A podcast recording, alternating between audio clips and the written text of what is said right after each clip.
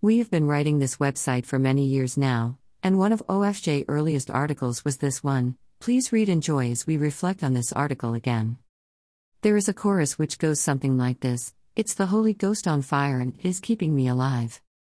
That does not mean a fire is keeping our body alive, it means keeping our spirit alive, in our relationship with God, in our commitment to Him, and in our witness for Him. We just don't say a salvation message and become a Christian, and that is all we need to do. That is the greatest step, but it is the start of a journey where we walk in fellowship with God, the Father, the Son, and the Holy Spirit. It is through the Holy Spirit, the third person of the Trinity, through whom God acts, reveals His will empowers individuals, and discloses his personal presence. Acts 2 is about Pentecost.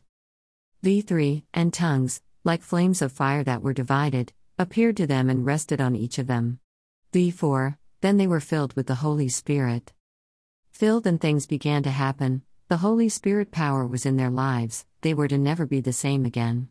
A poem which we have used before, called The Burning Within, is a fitting way to summarize the Holy Spirit work in our lives to bring us to what we need to let Him do in our lives.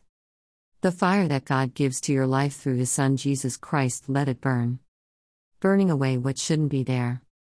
Burning and making a radiant glare. To testify to what God has given. The fire that God gives to your life, that you might have life everlasting, let it burn. Burning away the hatred and sin. Burning that makes a new life begin to testify to what God has given. The fire that God gives to your life by His Spirit, let it burn. Burning away your corrupted desire. Burning away that sets your worship on fire. To testify to what God has given. The fire that God gives, that you may have the fullness in living, let it burn. Burning away all slothfulness and complaining.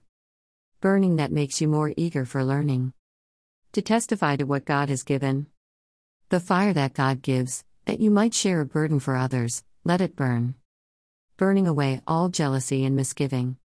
Burning from with from the center of your being. To testify what God has given. Let it burn. God bless. OFJ. From your friends at My Lord My Friend Ministries.